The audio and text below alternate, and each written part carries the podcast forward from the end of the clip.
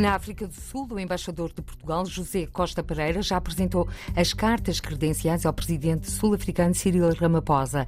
Insegurança, problemas sociais, ensino e movimento associativo, as áreas que preocupam cerca de 500 mil portugueses e lusodescendentes que vivem no país.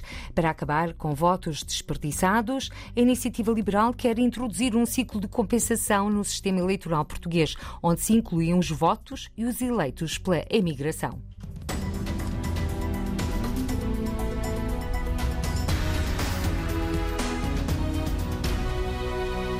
Na África do Sul, o embaixador de Portugal, José Costa Pereira, já apresentou as cartas credenciais ao presidente sul-africano Cyril Ramaphosa. O novo representante diplomático de Lisboa, que chegou ao país africano em março, foi recebido ontem em Pretória com honras cerimoniais da Guarda de Honra da Força de Defesa Nacional da África do Sul, juntamente com chefes de missão designados por 22 países. Em terras sul-africanas, a comunidade portuguesa está estimada em cerca de 500 mil pessoas. Numa mensagem de boas-vindas publicada em março na página do Portal Diplomático, dedicado à Embaixada de Portugal na África do Sul, o embaixador José Costa Pereira elencou como objetivo prioritário a apresentação de Portugal atual, que se pode constituir parceiro da África do Sul. Unir a comunidade portuguesa na África do Sul é também o que espera do embaixador José Costa Pereira, Vasco Pinto de Abreu, conselheiro das comunidades, a viver em Joanesburgo. Como todos sabemos, as dificuldades são muitas na África do Sul neste momento e que nos represente bem e que tente unir a nossa comunidade e que a nossa comunidade o receba de braços abertos na RDP Internacional, Vasco Pinto de Abreu traça algumas das dificuldades que se colocam aos portugueses que vivem em terras sul-africanas. Primeiro, a questão da segurança, como é óbvio. Segundo, já temos alguns problemas sociais por causa da crise económica. As pessoas estão a passar por dificuldades, portanto, é, é outro, outro problema que nós temos na nossa comunidade. Mas temos também o problema das associações e clubes, que muitos deles estão, eu não diria mortos, mas estão moribundos há grandes dificuldades, as pessoas têm receio de sair de suas casas e de frequentar os clubes que estão em áreas, por vezes, que não são as melhores. Continuamos com o problema de educação, eh, apesar de termos professores, temos isso tudo, mas já não é aquilo que era. E depois temos também o problema de muitas pessoas estarem a abandonar o país, eh, quadros qualificados, mais jovens, e temos também o, o, os mais uh, idosos que passam dificuldades porque as suas pensões são baixíssimas, a, pensão social na África do Sul é de cerca de 100 euros, é, é complicado, é muito complicado. Temos também o problema de, dos nossos filhos e os nossos netos terem dificuldades de, de, de, emprego, por isso é que alguns estão a abandonar o país, os mais qualificados e que podem ir para países europeus e para Portugal também, porque não temos qualquer hipótese de ter empregos a nível do Estado. Há, há cotas que têm que ser cumpridas, portanto é complicado. Para, para, a nossa juventude é muito complicado também. A segurança na África do Sul tem estado a degradar-se, diz Vasco Pinto de Abreu, para ilustrar com exemplos recentes. Semana passada, mais um português foi morto, assassinado em Pumalanga, um jovem de 35 anos com família, um empresário. Mas não é só a comunidade portuguesa. Eu ainda há cerca de duas semanas tive um, incidente aqui perto de casa de um assalto a um carro de valores, eh, em que foram utilizado, foi utilizado o dinamite. Tem havido assaltos a casas, ainda a noite passada fiquei sem a minha na rede de fibra porque tentaram roubar os cabos pensando que eram de cobre. Portanto, a insegurança na África Sul tem crescido. Tem crescido e vai continuar a aumentar, sobretudo no Natal, diz Vasco Pinto de Abreu, à luz da experiência de eh, vida em terras sul-africanas. Os cortes de eletricidade continuam, mas é a crise económica que marca o compasso dos dias, sublinha Vasco Pinto de Abreu.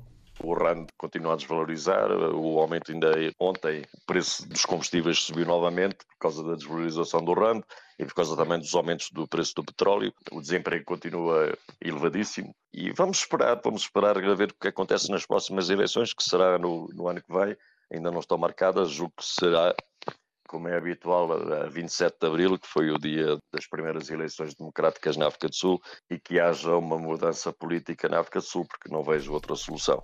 Vasco Pinto Abreu e a esperança de melhores dias para a África do Sul, onde a comunidade portuguesa ronda as 500 mil pessoas. Vasco Pinto de Abreu, conselheiro das comunidades portuguesas na África do Sul, em declarações à RDP Internacional. Para acabar com votos desperdiçados nas legislativas, a Iniciativa Liberal quer introduzir um ciclo de compensação no sistema eleitoral português.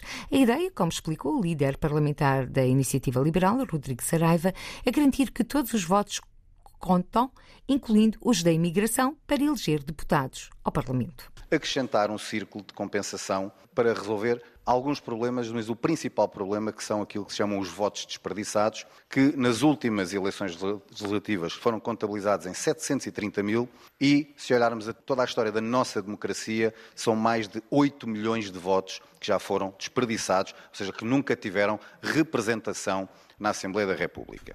Na proposta de na proposta da Iniciativa Liberal não há círculos de emigração, como atualmente existem dois, Europa e fora da Europa, e os representantes dos portugueses no mundo seriam eleitos pelo círculo de compensação. Nas últimas eleições foram desperdiçados 730 mil votos, ou seja, que não contaram para eleger qualquer deputado. Contas feitas, se nas últimas eleições legislativas já existisse um círculo de compensação de 40 mandatos, como propõe a Iniciativa Liberal, os liberais teriam mais três deputados e, fora o Partido Socialista e o PSD, todos os partidos seriam beneficiados.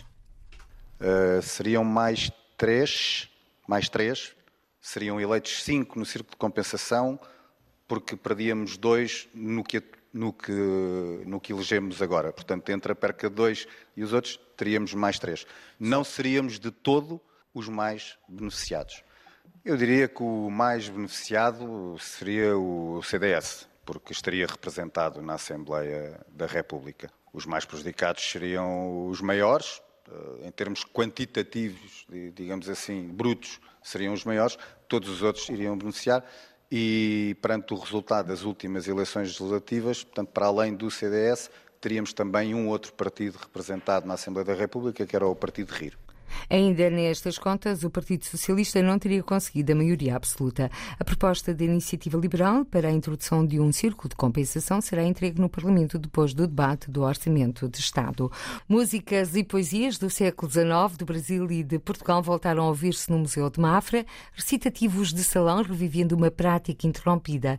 O nome da palestra concerto que trouxe até Lisboa Andreia Luísa Teixeira, pianista, flautista e professora universitária em Goiás, num duo com Alberto Pacheco. Esse concerto é resultado de uma pesquisa do Alberto Pacheco, que encontrou na Biblioteca Nacional de Portugal e na Biblioteca Nacional do Brasil, do Rio de Janeiro, músicas que circulavam entre Brasil e Portugal, final do século XIX e início do século XX, chamados recitativos de salão. Depois de 10 anos de pesquisas, o Alberto encontrou essas partituras e nós dois fizemos a pesquisa interpretativa, porque todas as pessoas viam as partituras e não encontravam as partes cantadas, apenas a poesia. E o que são os recitativos? Eram poesias recitadas e a música feita na mesma métrica do poema declamado. Então, por isso que todas as pessoas achavam que a música vocal faltava, mas não é isso. Alberto Pacheco encontrou que essas poesias eram declamadas pelo Furtado Coelho, que foi ao Brasil, iniciou essa prática que ficou muito comum, sempre acompanhada ao piano ou ao violão, e que depois veio a Portugal e essa prática se instalou no final do século XIX e início do XX.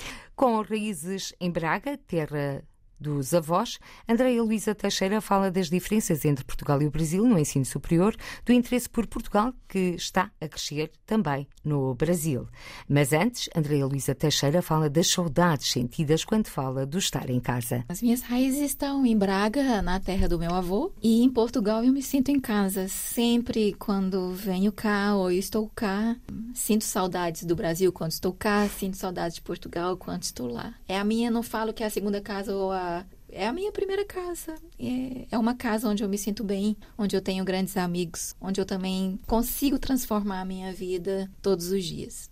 Como é que se vive essa Portugalidade em terras brasileiras? Como é que é a vida na Universidade de Goiás, onde está? Existe uma comunidade muito grande que saiu de Portugal e foi para o Brasil.